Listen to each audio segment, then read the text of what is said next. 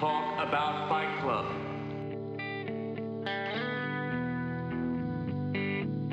I want you to hit me as hard as you can. This is your life, and it's ending one minute at a time. Marla, you liar! You victorious! I need this! Now get out! Talk about Fight Club. Talk about Fight Club. Talk about Fight Club. Oh, I get it. It's very clever. How's that working out? What? Being clever. Great. Keep it up then. Talk about Fight Club. Talk about Fight Club. Talk about Fight Club. Talk about Fight Club. Yeah, that's uh, that's rule number one, two, and three. Talk about Fight Club. Talk about Fight Club. Okay, so here we are. This is the Stinky Think Tank podcast. Thank you for uh, listening. Uh, if you haven't listened to the first seven or eight episodes, um, I suggest you do so because it starts. These are sort of sequential as they go through the screenplay. Um, we're talking about Fight Club. We're talking about the Fight Club screenplay.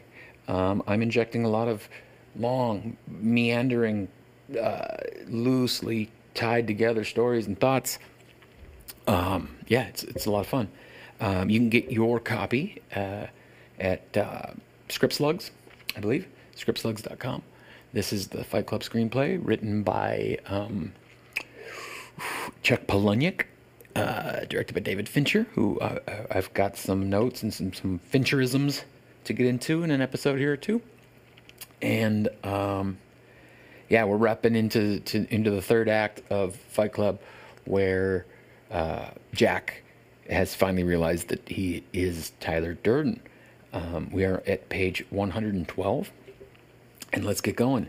Um, he, he's in the, he's he's literally in the middle of his uh, he's he's using a a plane uh cabin pressure metaphor as he as he descends into the, the truth of this. Um, Tyler is sort of you know baiting him a little bit and hazing him a little bit and insulting him a little bit. And here we go, page 112 at the top. He remembers the revelations of the previous night. He looks at himself in the mirror. A sledgehammer of emotions hit him. He looks at the clock, 1:35 p.m. Bam. Interior hallway. The room door slams against the wall as Jack bursts out of the room, sprinting for the stairs. Fuck the luggage. Interior stairwell. Jack takes three steps at a time. Interior lobby. Uh, you know what? Let me go back one page and just where the fuck are we? All right, we're in a hotel room uh, where he and he and Tyler are figuring some shit out. He also, I think, just figured out that Marla. Um, so um, okay, Jack and Tyler are in a Jack is Tyler uh, are in a hotel room um, somewhere else. I think LaGuardia, maybe New York, Chicago. I don't know. And uh, he called Marla to ask her, "Are we fucking?" And she was like, "Yeah, you suck." And uh, so he's he's putting two and two together and realizing he's a real fuckhead. Well, Marla's on her way to the house, to the to the the soap street, the soap. What the fuck is it called? Uh, Jesus Christ, you know the the the house, the shitty house. And uh, what the fuck is it called? I'll figure it out in a minute. Um, and the, the the space monkeys are there, the shitheads, the Project Mayhem. Um, Bob's been Bob's killed. Bob's got a, a fucking hole in his head. Um, Meatloaf's Meatloaf's been been taken down. Um, there's mass destruction, and, and he's figuring it all out. Now we can start. He remembers the revelations of the previous night. He looks at himself in the mirror, sledgehammer of emotions, clock, bam, hallway. Um, fuck the luggage. So he's he's he's he's trying to, I guess, go back and save Marla, but I, I don't know how he's going to get there in enough time um, from where she is. Jack storms the front door, passing the length of the front desk. A desk clerk calls out to him, "Sir." Jack catches sight of the clerk, who waves a piece of paper. Desk clerk, please initial the list of phone calls. Jack snatches the bill and looks at it. There's a mass of phone numbers. I, is, in ni- in the '90s, were they still like they didn't know who made the phone call? They're like, "Can you come and can you acknowledge the 14 phone calls so we can charge you the 32 dollars?" That's fucking. Remember that? Nobody had cell phones. You had to fucking dial nine to get out. no fuck. Uh, yeah. So Jack snatches the bill and looks at his massive phone numbers. Jack, when were these made? Desk clerk. It says right there, sir, between 2 a.m. and 5:30 a.m. Again, so uh, Tyler apparently Tyler even told Jack like, when you go to sleep, ah, go fuck shit up. Like, It's kind of how I feel when I take Ambien. I'm like, well, guess we'll just take this pill and fucking see what happens. Like maybe Tyler Durden takes over my life at night. If I if I found out, I would be like, well, makes sense.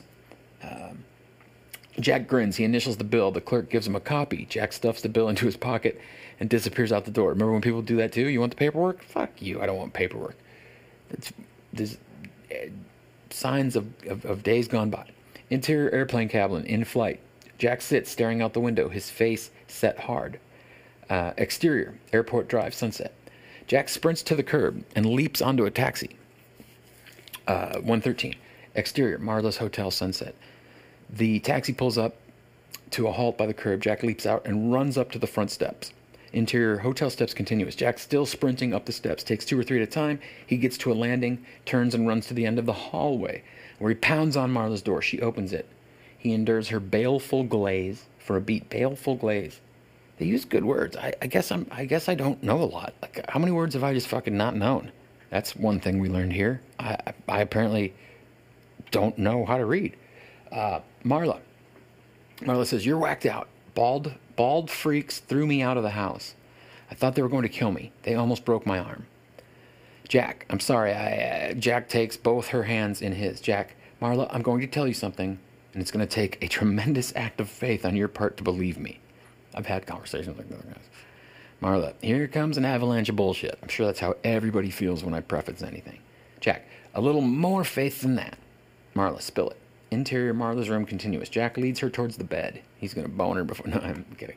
Uh, Jack, look, did you notice a big difference between me when we were having sex and when we when we weren't? Marla, did I notice you're manic depressive? It's like a neon sign all over you. Um, side note, um, full disclosure, uh, yeah, I'm, I'm manic depressive if you haven't figured that out. Uh, I'm an insomniac. Um I'm into self destruction. So this this is why we're here, guys. This is why we're reading this script first. Second, I kind of did Armageddon, who kind of got fed up with it being a complete fucking shit show. I don't know if you've heard those. I don't recommend them. I don't know if I'll spin back around someday to Armageddon. You've probably heard enough thoughts of me on the movie to whatever. Um, what a piece of shit. Anyway, this is my first movie, and the reason I picked it is because, yeah, it's part of my life. Um, okay, uh, did I notice you're manic depressive? And it's like, uh, Jack, no, it's worse than that. Jack sits on the bed, pulling Marla down next to him. They and the sheets and covers slide off to the floor. Jack keeps his composure and looks into her eyes. I don't know, does she have like slippery plastic sheets? You can't sit on the bed without fucking just whoop, slipping right off? I don't remember that part. Jack, Tyler is my split personality. Marla, then who are you? Jack takes out his wallet, shows Marla his driver's license. Marla, you gave me a fake name. What a jerk. I think she knew, right? I mean, whatever. Jack, I didn't give you the fake name. A, a fake person did. Listen, those people all over the house, you're in danger. Marla, okay. What do you want? You want me to create my own Wonder Bitch personality to match? So we can be a foursome? That is the most generous thing a woman could say to a man who just said, um, I've been fucking the shit out of you in my split personality. I have no idea what we've been doing. My my name's not Tyler, um, and you're in danger. I'm running a cult of fucking bald maniacs who are probably gonna try to kill you. And she's like, okay, what do you want me to do? I can be bitchy if you want. And Jack screams, I want you to fucking believe me. Jack, you wanted to talk? Well, here's our fucking talk. Okay, Jack's eyes well up with tears. He he turns away from her. Marla's face softens. She strokes Jack's hair, turns his face to look at her. Marla, I'm sorry. This split personality thing. Beat of beat of silence. She squeezes his hand. He squeezes back. I don't know if you ever see that. Do you see that in the film? She squeezes his hand. He squeezes back. Reminds me of my grandma who used to squeeze three times. One, two, three. I love you. Oh, okay. And then as I got older, it was uh, one, four, three. Cool grandma. Uh, boy, does that not fit into context. Okay, Jack's eyes. Well, he's sh- okay. I'm sorry. This split personality thing, the squeezing. He looks at her. He's working up some nerve. Jack, I've got to know something. Why did you respond to Tyler instead of me, sexually? um, yeah. This is this is the. You know, sometimes I like to zoom out. This is a moment in the film where Edward Norton is asking Helena Bonham Carter. Um, Tell me why you picked Brad Pitt over me sexually. Uh, her answer, I um, I don't know what to say. You're Tyler. Jack, uh, okay, however you want to say it. The abusive side of me, the asshole who treated you like shit and made you leave in the morning. Marla, what do you want? You want me to say I'm shit and I deserve to be treated like shit? Well, I am, and that's how you got me off, and you know it. Jack touches her face and she slips his hand away. He sighs and gets to his feet. He pulls out an airline flight coupon and shows it to her. Flight coupon. I think that's what they used to call like tickets, like uh, an airline ticket, a flight coupon. Hey, hi, I have 35 cents off a trip to LA. I don't think that's how, but whatever. Jack, I want you to get out of town for a while. Whether you believe me or not, you're in real danger. Is there someplace you can go?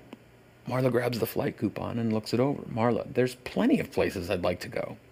Jack digs into his pocket and pulls out a wad of cash. Marla roughly, sees, roughly seizes the cash, checks out the amount. Jack, leave as soon as possible. Go to a rural little town away from a major city. Go now, okay? Promise me. Marla, count on it, and I'm not paying this back. I consider it an asshole tax. It would be so good if women could charge uh, men an asshole tax. Like, boop, there it goes. You owe me. Uh, Jack, I agree, more than you know. So the asshole tax is not being disputed, but Elon Musk has to ask Twitter uh, for advice as to whether he should sell off some stock and uh, solve poverty. And he's like, no, prove it to me. Anyway, uh, should, that's a digression. Okay, top of 116, guys. We are in the home stretch. Marla's expression of rage becomes muddled with confusion over Jack's almost spiritual tenderness. Jack starts towards the door. A wave of drowsiness and fatigue hits him. He staggers, eyes closing. He drops onto a chair for a beat and rests his hand over his face. He snaps awake. Marla's gone. Jack bolts up out of the seat. Jack, Marla? Interior hallway. Jack leaps out of the room, looks down the hall in both directions. Jack, Marla? He's still looking for her. Paper Street. It's fucking called Paper Street. Okay. Back at Paper Street, exterior. A taxi screeches to a halt. Jack gets out. He's back at home. Jack, wait here. Uh, I'm pretty sure Marla's gone. I think he's alone and he's, he's back at the house.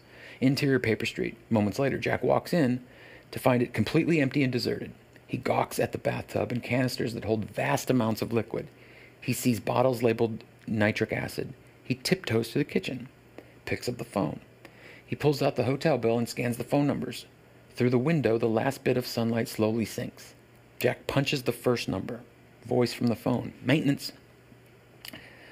A brief silence while Jack absorbs this and adjusts. Jack, okay, okay excuse me. Uh, I, I'm not sure I have the right number. I've been calling maintenance departments all over the city regarding the water supply.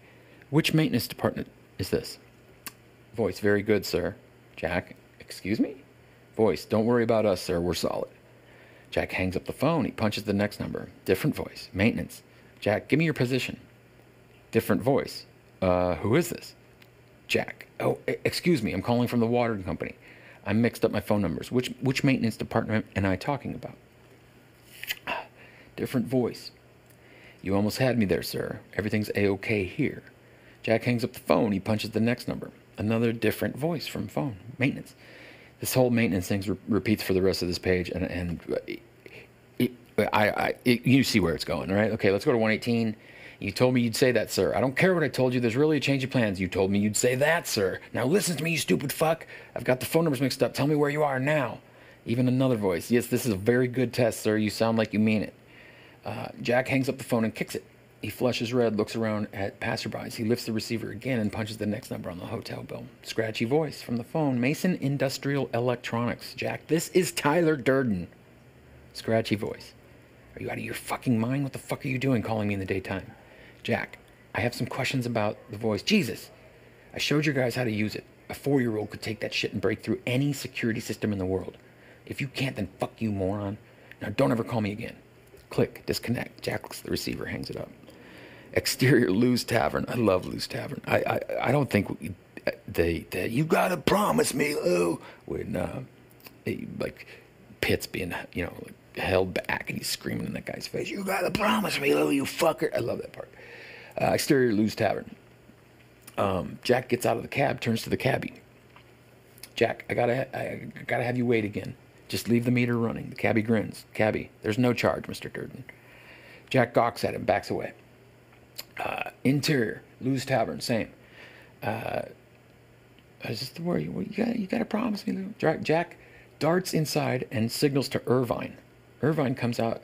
This Irvine's the name of a guy in here, and I think it's the bartender or whoever. I used to live in Irvine, and uh, it throws me off every time I read it. Irvine comes out from behind the door, and he and Jack move to the corner. Other men with bruised faces turn and watch them. Jack, look, I need to know where the nitroglycerin was taken. Irvine scowls at him a beat and then slowly smiles. Irvine, right, Mr. Durden.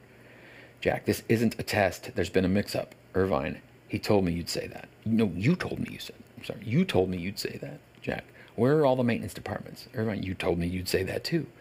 Jack bristles with rage. He grabs Irvine's shirt collar. Jack, did I tell you I'd call you a motherfucking asswipe dickhead? Irvine, yes, you did.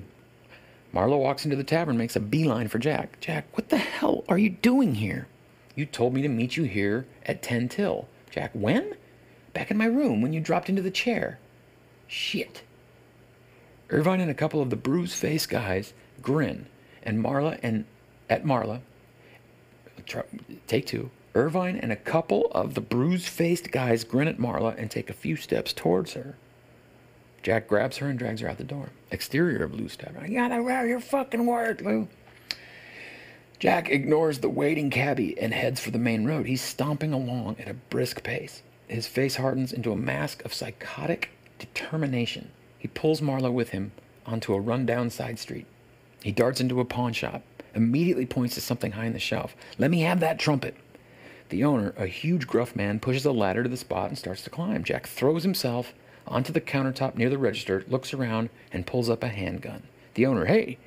Marla gasps. Gasps. Jack checks the clip. It's fully loaded. He sprints for the door, dragging Marla. Exterior street. Continuous. Jack steps out into traffic. A Lexus screeches to a halt. Jack goes to the driver's door and whips it open. I don't know why it had to be a Lexus. Lexus. Jack, police emergency. Driver, bullshit. Jack doesn't look like a cop. Uh, Jack shoves the gun barrel in the driver's temple. The driver gets out of the car and flees. Jack points the gun at Marla and motions her to get into the car. Overwhelmed by all of this, she complies. Jack leaps behind the wheel and stomps on the gas. Uh, exterior Greyhound bus station later. Jack drags Marla into the passenger loading area. A Greyhound bus is taking on passengers. Jack sees the destination, Phoenix, and he impulsively averts his eyes, but too late. Jack, shit.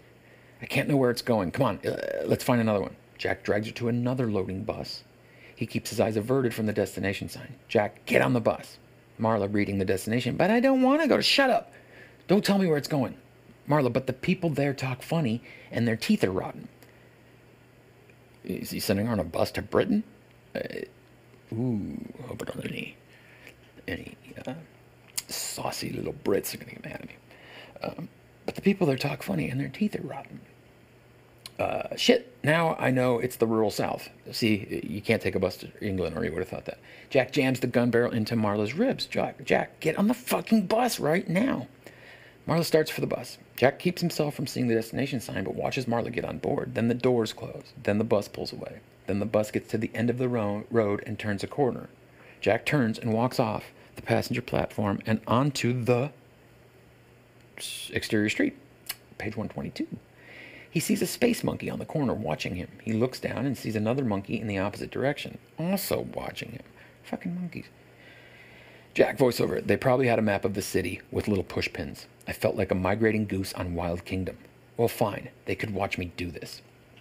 Interior police station night. Jack walks past desks of plainclothes detectives until he sees a private office. He glances down at a business card, then keeps moving forward. Jack steps inside the office to see Detective Stern at his desk. I want you to arrest me. I'm the leader of a terrorist organization that's about to set off bombs all over the city. Detective Stern scowls at Jack. Moments later, Jack, handcuffed in the hallway, is led by Detective Stern. Several other detectives follow. A somber mood prevails. I like that. A somber mood prevails. Interior interrogation room. Stern enters and leads Jack to a table. All the other detectives file inside. The last one closes the door. Dim light from a single bulb overhead creates the tone of a torture chamber. Cigarette smoke becomes thick. Jack sighs with relief. It's finally over. The detectives all stare harshly at Jack. Then they all burst into hysterical laughter. They slap and punch Jack's shoulders. Detective Stern, very good, Mr. Durden. Jack uses all his strength to stifle his utter shock. He forces a thin, thin smile. Page 123.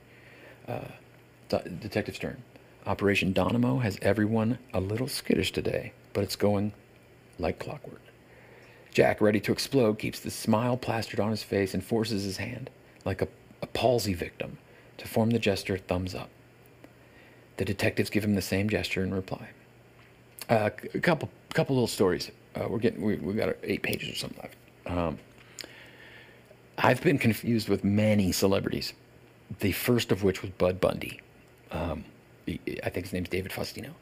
I was 11 or 12 or, or whatever, and um, oddly enough, my cousins who lived in Vegas and Terry, um, they they saw it first. They were like, "Boy, you look a little bit like that kid from Married. You look like Bud Bundy." Well, okay, so around that time, I was flying to Vermont. Um, I spent I spent summers up there with my with my grandparents and my uncle, um, and it was like a Rush song. That there was a my uncle had a, a, a Honda 250 or something with a, uh, in a barn with a you know a, a blanket over it, and I'd get up there at, at 13 or 14 years old, and he'd pull it off and he'd go, "Here, you can ride this bike," and I'd go, "Well, I don't have a license and I don't have a helmet," and he's like, "Just get on the fucking bike and ride around. It's Vermont. You're not going to see another another car." Um, so I learned to ride motorcycles up there in Vermont anyway. But flying back one time, I was stuck at O'Hare in, in, in Chicago, and the, the storm was so intense, they, they stopped all flights, right? And so some people were getting a bus to a, a nice hotel to sleep, but I didn't have that kind of money, so I was like, what are my options? I, I can't, like, I'm, fuck, I'm stranded here. And the, the airline was like, um, not, not our problem. Like, fuck you, it's not our problem. So uh, I went to like this abandoned part of the airport and I found a bag of, of like airline pillows, you know, the, like the tiny little, it's like a fucking pillow of Kleenex.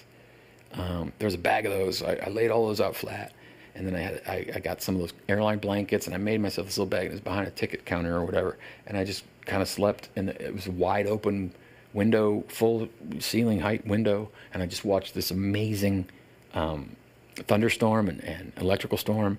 It was incredible. And uh, I did get some sleep, but what happened was um, somebody I don't I do not know who or why, but somebody must have told a group of people, "Hey, I think Bud Bundy is asleep over in the Continental, you know, Airlines ticketing section." So a train of people came, almost evenly dispersed, to ask me for an autograph or a picture. This is probably before pictures, um, or- or maybe they had like you know disposable cameras or whatever.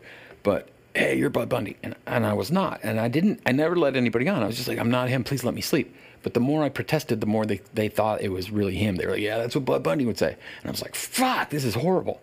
Um, yeah, that, so there's, there's that story, right? Well, fast forward 30 years, right? So now I'm an adult and um, I'm an asshole. And I'm at, let me see, it was, a, I think it was a Matchbox 20 and Train concert. And I have my own um, history with both those bands um, and some funny stories. Hopefully, we'll get into another time. But um, I, I'm, I'm backstage. I, my girlfriend and I were going to get drinks or go to the bathroom or something, right? And, and we, I knew my way around, and, and, and by then I'd had um, met, you know, the, the gatekeepers of the stuff like that. And so we, I was just like, you know, let's go this way. We'll go backstage. You want to take a leak and get a drink, and we'll head back out. Um, anyway, we run into Steve Perry from Journey, and um, I turned into all of those fucking airline people, and I, I was like, holy shit, um, hey, you know, come on, look at this. This is Steve Perry. I, I, I had been drinking.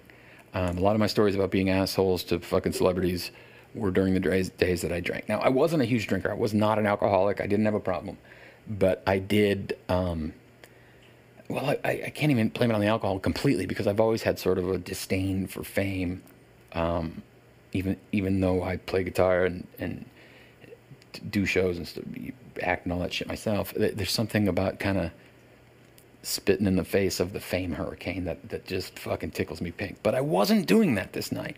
I truly was just kind of happy because I knew my girlfriend at the time was a was a, a Journey fan, Um, and yeah, it was. I mean, I, so I just I was like, "Hey, what's up, Steve Perry?" And I didn't want I didn't want a picture. I didn't want an autograph.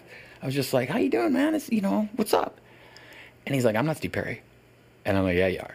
Like, don't fucking bullshit me, Steve Perry. I like if anybody knows Steve Perry in this conversation, I think it's me. And he's like, "Nope, um, not gonna. I'm not Steve Perry." To this moment, I still believe it was hundred percent not in question that that was Steve Perry. However, I was wrong, and I should have let the fucking guy go. And the minute he said I'm not him, I should have just let it, you know, let it go. I didn't. I stood there. I think I bought him a drink, and he didn't want a drink. Like I was insistent that I was going to get this confession out of him that he was Steve Perry. Um, I never got it, but I do believe he was Steve Perry. And I'm pretty sure there's people walking around Chicago who who tell a very similar story about uh, they met Bud Bundy, and he wouldn't admit he was Bud Bundy. But I'm not Bud Bundy, and that was Steve Perry. Second little story. Um, I don't like. I've never been a gun guy at all. I don't. I, I, you know, I don't. I'm not an activist or anything, but they make me uncomfortable. Um, I've never thought that having one would make me more safe. I always thought like, if if I'm in a gun shootout, um, I would rather walk face first into a bullet than shoot somebody. I, it just, it just seems foreign to me, right? So, um, I become an actor four or five years ago, and um, I had a couple parts where I had to use a gun. Now, this whole thing with Alec Baldwin just happened, and it's tragic and it's sad, and it shouldn't have happened. And there, I do have thoughts on it, but I don't want to get off on a diatribe about that. Um, I will just tell you that um, on the jobs that I've done, that I've had to use a, gun. First of all, um, I did what what I do when I found out I had to hold a gun, just like the story I told about cigarettes. Um, I didn't want to look like it was the first time I ever held a gun in my hand because I knew I would. I, I, knew I was. I, I mean, all my friends would laugh and go like, "Dude, you're holding it wrong," or you, you know, whatever. I, I, I just I don't feel comfortable with it. So I bought a um, a BB gun that looks. I mean, I, when I was a kid, well, I had a BB gun accident one time where not accident, uh, it was an incident. Um, I had like a Red Ryder V- BB gun, and I think I was grounded for doing something. I was in eighth, like eighth grade or ninth grade, and uh, I got home before my parents, and I was just out back like shooting lizards at lizards. I don't think I would ever hit one, um, but like it it was a literally pump pump action, right? So it would just like hit the dirt and be poof. Well, a kid was coming home um, who I knew, and he saw me and he's like, "Come on, try to shoot me, kind of try to shoot me," and he fucking like wouldn't leave me alone. So finally, I just like cranked it and I kind of lofted one towards him, and he takes off. Right. Well, he ran home, which is only like uh, two blocks away, and called nine one one, and the fucking cops came, and I'm back there with just this fucking Red Ryder, right? So they they they like cuff me, and and and we're in my house. My parents aren't home, and I know I know the cops called my mom first because she lived locally, and she's like, "What the fuck? You were shooting at people?" And I was like, "No, it's fuck. This kid, this kid really got me, cause." Uh, it was bad, so I got a warning and a this and a that and a slap on the wrist. My mom had to come from home from work. Well, my dad comes home from work, and he was so furious, right? He was embarrassed and furious. So I'm just like, yeah, I'm gonna have to ride this one out. Like that kid, he fucking played me. Like he baited me and then fucking called 911. but so my dad's all mad, right? And he's like, you you don't deserve if you're not responsible enough to, to take this mother, you don't deserve this shit. So he, he, we go out to the garbage, and he's got my little Red Ryder fucking rifle and he tries to be tough, right? So he tries to break it over his knee. He's like, God damn it! And he fucking hits it, and it's it's a it's not a sophisticated weapon. It was like a barrel full of loose BBs that when you pump, one falls into the thing, and then- just a little a little hammer just goes dink, and it, I mean it goes like twelve feet. It, you couldn't hurt anybody with it. You could I could stand next to you, hit you, and you'd maybe have a welt. Anyway, he breaks it over his knee, and these BBs just fucking fly in his face, and they fly into the pool. And our backyard was just covered with fucking BBs after that, and I couldn't stop laughing. I really couldn't stop laughing. So I, I got in big trouble for that. Anyway, years later, I'm an actor, and I go out and I buy a, a handgun BB gun. And in when, in my youth, I remember like squirt guns had to be weird colors, and any gun that looked like a gun had to have like a fucking orange or yellow tip. Well, this BB gun I bought at Walmart looked exactly like a fucking Glock or whatever. I think it was a Glock. Um, Gibby would know. He remembers. um, being my wingman on how to handle all this, right? So it's it's um it's a the the cartridge CO2, right? And, and so this this gun pops. It's you know, um, not that I was using it for that. I, I I had the guts taken out of it and everything, and in fact I, I've used it on sets as a as a prop gun. Anywho, the ones I've, that that I've done, um, there's a there's a producer kid, or you know, an, a, a director's assistant, an assistant director, I don't know, an AD, whoever, um, who is fully assigned that like that armorer position, right? And they come and and take the gun away and put it in a little lock safe, and then you have to check it out, and you have to go through this little training, and it's it, like they, they tell you where you don't point it at somebody, point to the side, all that shit. It's it's it was pretty pretty brutal, um, or or not brutal, but um, eh, strict, and and I had to learn a lot and stay very focused, and I, and I took it very seriously. Um, but like the cigarette, I didn't want to look like a, a weenie holding the gun, so I had it at home, and I would just kind of, you know, play with it. Like it would just be in my belt, and I'd see how that felt, and then I'd put it in my in my butt crack and stand up and do all the stuff that gun people do in movies. Um, and then what happened was I, I moved to this this fucking place in, in Azusa. And it, I, I chose it because it was cheap and it was, you know, somewhat close to my mom. Um, but uh, so I move in and within, I, I lived there six weeks. And within the first five weeks, there were like eight murders. Like two weeks in, like there was a murder, a block. I could see it. I could see the little like police tape out my window, and that happened at like two in the morning. So I'm I'm in my this little apartment, and the cops come. I mean, this was a big deal. The cops come at like two thirty in the morning, and they're like, "Hey, we need to clear your house," and I was like, "Nobody has come in or out." And for a couple minutes, they were like, "Not good enough." They're like, "We're we, there's a fugitive. We need to we need to clear to make sure that it, that you're not harboring a fugitive." And and I don't think I like agreed and let him in. I I know I gave them enough reassurance that there that nobody had come in. Um, but yeah, so anyway, uh, I have this prop BB gun that looks like a Glock, and I'm in this murder neighborhood. And for the next couple weeks, like I could hear gunshots at night all the time. There was like a gang war going on in in my exact vicinity. It, it was almost like in the movie Training Day, how he goes into the jungle, and at the at the at the entry to the jungle, there's a guy flipping pigeons to let let people know cops are coming, and you drive all the way to the back, and at the back you have a perfect eye line to see, you know, nobody could get to you. That I almost had that exact apartment in this little jungle ghetto hood area, um, and and so shortly during that time, um, my neighbor. I'm like going out to my car or something, and my neighbor's like, "Hey man, you need to get out of here." And I'm like, well, "I know it sucks. I, I, I'm, I'm, you know." But at the same time, I was like, "Who am I to be better than living here? Like people live in ghettos and people live in violent neighborhoods and and don't fucking you know freak out and run away." Well, he goes, "No, you need to freak out and fucking run away. You're new, you're white, you look like a cop because I was I had played a cop in a film like when I first moved there."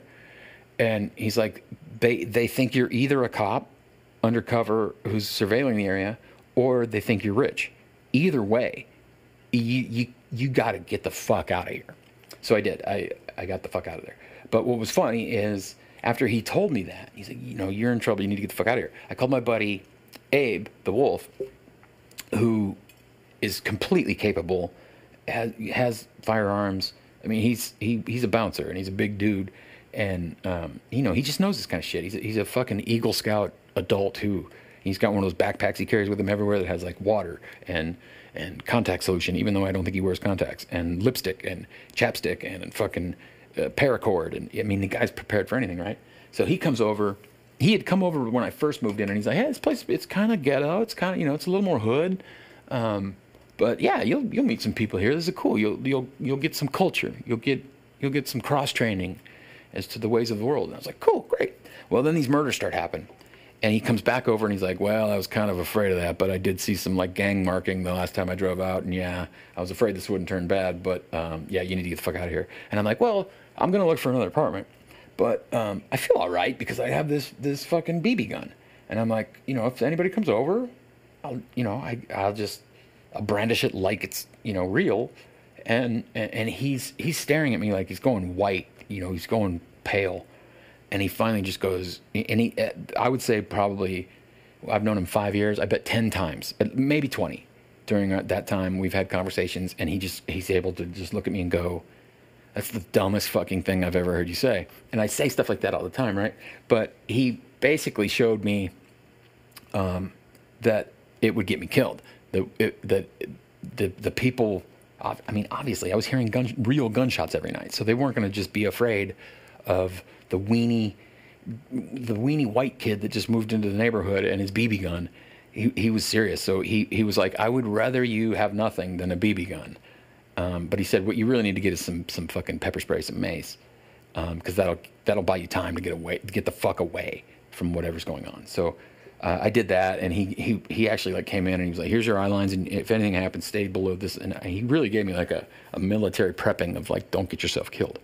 Um, but yeah, so uh, I guess that's that's the story right there. Anyway, I got out of there a little while later, and and now I live in a quiet little uh, college town, um, I, and it's very safe here. At least I think so. But that was wild. Okay, page one twenty three. Um, so yeah, Operation Domino has everything, but it's all clockwork. So David Stern, Detective Stern, um, a door opens and Jack is playfully shoved outside. Laughter of detectives ring out. Jack starts to walk away from the police station. So he's he's realizing that you know, he's, he's fucked. Let's be honest. Exterior street continuous. Jack steps onto the street. In a state of shock, he he lopes forward. Dizzy, he lopes forward. I don't think it's leaps, it's lopes. Like Lope's probably a good word there, right? Yeah. Jack, Operation Domino. Fall like dominoes. Shit. One, two, three. Yes. Passerbys look at him as if he were a homeless, insane guy. Jack continues. The banks. What was the first one? Number one. Number one. Citibank. So they're bringing down the banks. Can't buy them. Interior. Stolen Lexus moments later. Jack races along the streets, swerving and passing cars, honking. After a beat, a motorcycle cop appears behind Jack and turns on his siren and flashing light. Jack reflectively slows down. The motorcycle moves up beside Jack and the cop smiles, waving Jack forward. The cop provides an escort. The Lexus turns a corner and heads for the Citibank building. So the cop's in on it. Jack leaps from the car, sprints into the lobby. Two space monkeys take over the escort and lead Jack towards the elevator. Jack, I'll take the stairs. Jack darts to the side, throws open the stairwell door. Stairwell. Jack dashes down the steps. Parking area. Jack races from the stairwell into the parking area, eyes combing the place. He darts from one support post to another, his eyes frantically searching. He moves around a support post and sees Tyler sitting on the ground, his back against the post. Tyler, looking for something? Jack, where are the charges at? Tyler, don't end a sentence with a preposition. I don't. know. Did that make the movie? Because that's pretty fucking funny. You looking for something? Where are the charges at? Don't end a sentence with a preposition. It's a question. Where are the charges at? Don't end a sentence. It's a, it's a question. Jack, where are the charges at? Fuckhead. So there, he, he fixed it. Tyler, listen to elephant balls. Shit, slinging a gun. Ooh, where did I go right? Oh, Marla, shit. Marla just hit the microphone. You okay? All right, we'll keep going. We got a couple more pages. Want to come up? Nope, she doesn't want to come up. Cats, why the fuck they do that? I don't know. Okay, listen to elephant balls. Okay. Uh, Jack moves away, continuously looking around the support post. Tyler, there's eight floors of parking. Wow, that's a lot. I used to build parking structures. Eight floors of parking is a lot. There's six or five or six floors of parking underneath Hollywood and Highland, which is a job I worked three years on. Um, and it basically rebuilt downtown Hollywood and includes the Kodak Theater. I was a part of the team that built the Kodak Theater, which uh, is where the Oscars are held. So, yeah, I, I don't know how that shit happened. Marla, come here. Marla, Marla, Marla, what are you doing? Boy, she wants something. Uh, I'm not gonna finish. Okay. Uh, sorry, guys. It's getting a little loopy. Uh, Jack, I don't give a shit. You do because you don't have enough time. Tyler grins, points at his watch. Ten minutes. Jack stalks back towards Tyler, gun raised. Jack, tell me where the charges are. Tyler, they're all up and down the building. They're not just here. Tyler, if you tried to stupidly pull a fuse on a charge, you'd just cause it to blow up. The charge is all set to go in a specific order so that the building will implode and collapse. If you did defuse one of the charges, you'd fuck up the sequence and the building might fall the wrong way. Why don't you just find a television and watch the party? Jack, I'm awake. I have control of this body. You can't give orders. Tyler, I don't have any orders left to give. It's all set. Jack boils over, then cracks. He drops the gun, falls to his knees, and clutches at Tyler. He touches Tyler's face. Jack, Tyler, you're real, aren't you? This is all a big joke, right? You are real, you son of a bitch. Tears well up in Jack's eyes. He hugs Tyler. Tyler hugs him back. Tyler, we're both real. Jack squeezes harder, then lifts his head. He's hugging another Jack. The real Jack gasps, flinches backwards, landing on the gun. He turns, grabs the gun, and turns back around. Fifty feet away, Tyler, standing, leans against a pillar and winks. Page 126. Jack raises the gun, turns it around, and aims it at his own head. Jack, there's only one way to stop all this. Jack shoves the barrel into his mouth. Tyler, you better not. If our body is found dead, the space monkeys have orders to kill Marla. Jack, Marla's gone, and you don't know where. Tyler's hand suddenly darts into frame, close up, and snatches the gun. New angle. Tyler, laughing, holding the gun, dashes for the elevator. Jack sprints after him. Interior elevator. Jack manages to leap inside just as the door closes. He lunges at Tyler and fights for the gun. Tyler, laughing, manages to retain it. The elevator climbs rapidly. Blinking numbers indicate floors whizzing by. Interior, top floor, lobby. There's not a. Oh, top. Okay, the lobby of the top floor. The lobby's. It's not the building lobby, it's the lobby of the top floor. The elevator doors open, and the struggling pair whirl out and together. The. Uh, well, take two. The elevator doors open, and the struggling pair whirl, whirl out and toward the glass walls. Tyler shoves Jack's head against the window, turns it so Jack's looking down. A Greyhound bus sits idling right by the front lobby doors, having been allowed through the cordon. Top floor lobby resuming. As Tyler and Jack continue to stare downward, Jack sees that's not a bus. Tyler, you know it is. Tyler swings Jack from the window and shoves him backwards. Tyler, how can you grasp that there's nothing you can do? Jack raises the gun, aiming at Tyler. Tyler laughs but flinches. Just as Jack fires, the bullet chews out a chunk of the wall. Tyler, nope, sorry, Jack. Jack, I'm not going to kill myself. I'm going to kill you. Tyler laughs as he starts rapidly moving down the hallway. You can't kill me. How could you kill me? Jack fires again, missing Tyler. Tyler breaks into a sprint. Jack does the same. Interior hallway. Jack turns a corner, sees Tyler at the end of the section of hallway, heading for an intersection. Jack aims the gun at Tyler. Rapid cut to security camera POV hallway. Jack aims the gun at himself. Rapid cut to hallway. Jack fires. As Tyler flinches down, rapid cut to security camera POV. Jack flinches down, having shot at himself. Back to hallway. Jack resumes sprinting until he turns a corner to page 128. Jack sees Tyler turn, freeze, then leaps sideways towards a room. Jack fires. The bullet grazes Tyler's legs. Rapid cut to security POV hallway. Jack, with the gun still aimed at his own leg, falls backwards, bleeding from the graze. The grazed wound he just gave himself. Back to the hallway.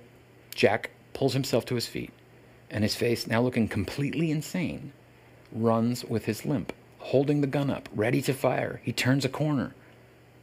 Suddenly, Tyler leaps onto Jack. Security camera.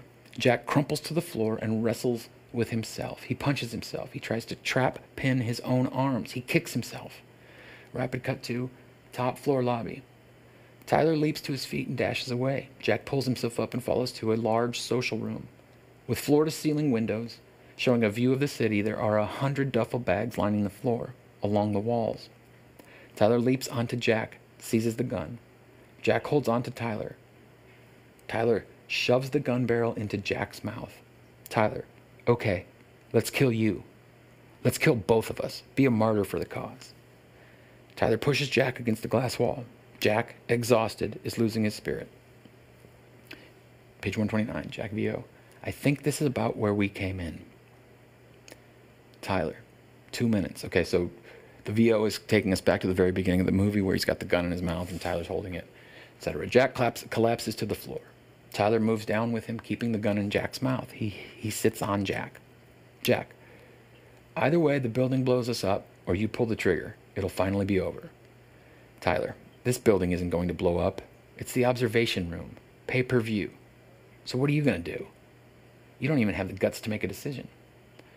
Jack looks into his eyes for a moment, then reaches up and pulls the trigger. Go to slow motion as kablam! His cheeks inflate with gas from the gun. His eyes bulge. His eyes bulge. Blood flies out backwards from his head. Smoke wafts out of his mouth. Resume normal speed as Tyler gapes at Jack, then reaches behind his head and feels there's a hole blown out of the back. Tyler's eyes glaze over and he falls backwards, plopping on the floor, dead, with a grin on his face. A throng of space monkeys, two of whom drag Marla, rush into the room. They see Jack alone holding a gun, bleeding profusely from the side of his face, where he shot a hole through his cheek. He stares at the empty floor in front of him with this weird little smile. Tall space monkey, are you are you all right, sir? The two space monkeys who hold Marla press forward through the crowd. One of them puts a gun to her head and cocks it. Tall space money, are you all right, sir? Jack takes in the sight of Marla and the gun at her head. He cracks a Tyler esque grin. Everything's fine. Give me the girl. The monkeys release Marla. She moves towards Jack, now becoming more shocked by his bloody state. Jack grabs her arm. She digs through his purse and pulls out a wad of tissue paper. She puts them into his mouth to plug, to plug the hole. Marla, what the fuck is going on? Jack cracks his weird little smile. His eyes are wide and half insane. He winks at Marla and squeezes her hand. Jack, Tyler's dead. The space monkeys all grab their duffel bags and file out of the room, saluting Jack as they go. Now, Jack and Marla are completely alone. He struggles to get to his feet. She helps him. They look out the window. Massive explosion. A building a quarter of a mile away. Its destruction is completely visible from here.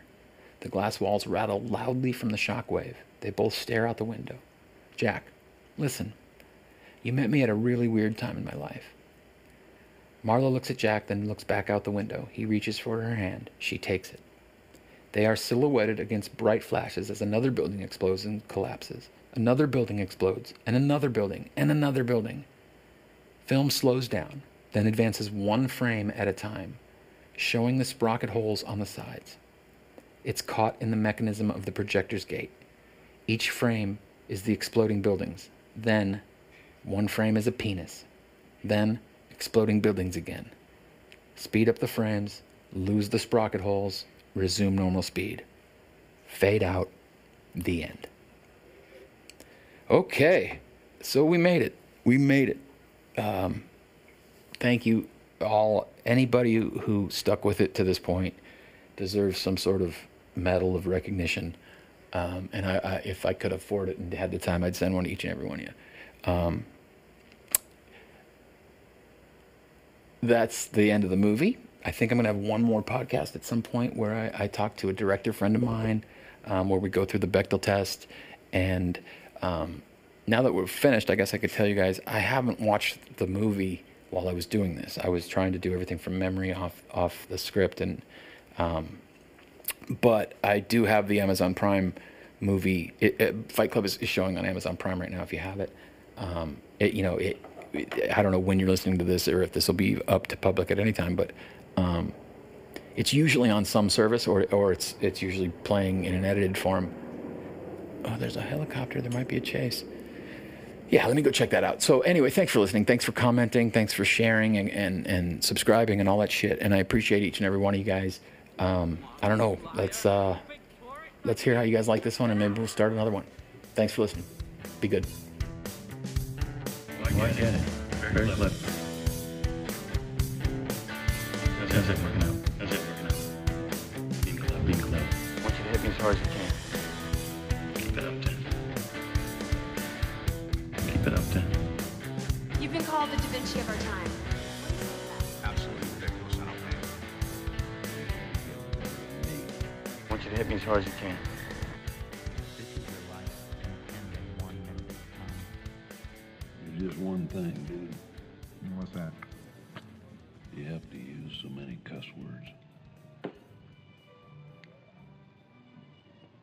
Talking about? Amazon. What's the movie Fight Club about? Fight Club is a 1999 drama starring Brad Pitt, Edward Norton, and Meat Loaf. The movie is about an insomniac office worker and a devil may care soap maker form an underground fight club that evolves into much more. Let's just stay in the moment, smoke some weed, drink some wine. Reminisce, talk some shit, forever young is in your mind. Leave a mark they can't erase, through neither space nor time.